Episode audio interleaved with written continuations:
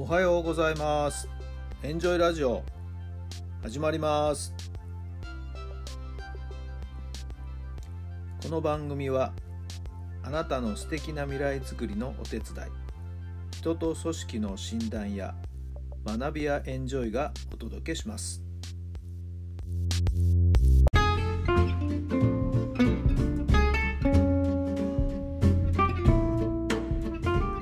皆さんおはようございます。あなたの心に火を灯すメンタルコーチ、ベースボールコーチの設楽範弘太良さんです。9月の30日土曜日の朝になりました。いやー、9月ももう終わりですね。早いなあもうあと残り3ヶ月ということになりましたけど。さあ、ここまでどんな風に1年間ね、えー1月からスタートして、えーここまで来たでしょうか。計画は予定通りいってますか、えー思い描いていたことが順調に自分の手に入っているでしょうかはい。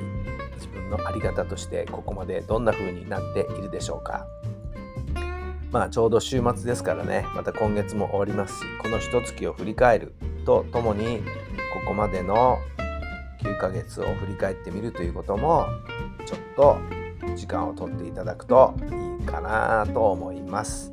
もちろんね、思った通りにいかないこともたくさんありますけれどもね、いやいやいや、まだ3ヶ月ありますからね、ここからまたもう一度リセットし直して、何ができるかな、やれること、はい、自分の、えー年度当初に立てた目標がなんだっけな忘れちゃった方もいるかもしれませんね。はい。いやいや、今一度思い返してみてね、いや、まだまだこれやれるんじゃないか。はい。えーもちろんね、年度末までに完璧にもう全て予定通りいかないかもしれませんけどもね。うん、でもやっぱり手をつけていく。はい。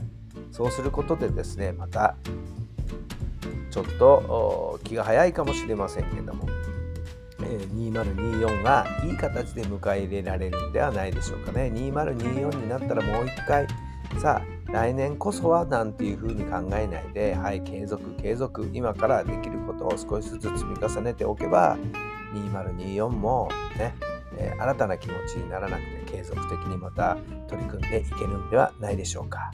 今からできることたくさんあると思います。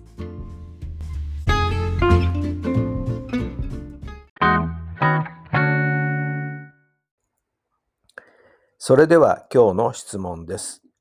どうやって自分のご機嫌を取りますか？どうやって自分のご機嫌を取りますか？はい。どんなお答えが出たでしょうか？もうこれはね、えーパッと思いついて美味しいものを食べに行く。えーそんなごちそうを食べるっていうことじゃなくて、なんかこれ食べたいな、ピンときたものね、はい、食べに行く。はい。で、美味しい美味しいと、こう、満足していく。ね、いいですよね。はい。えーあるいは朝起きて鏡に向かった時に、はい。私はつぶやいてるんですけども、いい線いってるね。かっこいいね。なんてね。自分で自分を褒めていく。そんなことを習慣づけていますけれども。はい。自分のご機嫌は自分で取るのが一番です。さあ、あなたはどんな方法でご機嫌を取っていくんでしょうか？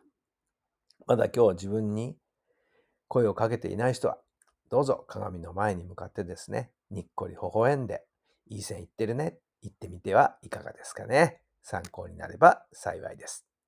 さあ、週末ですね。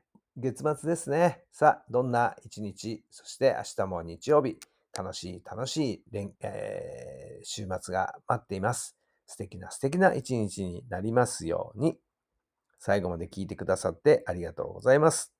それではまた明日。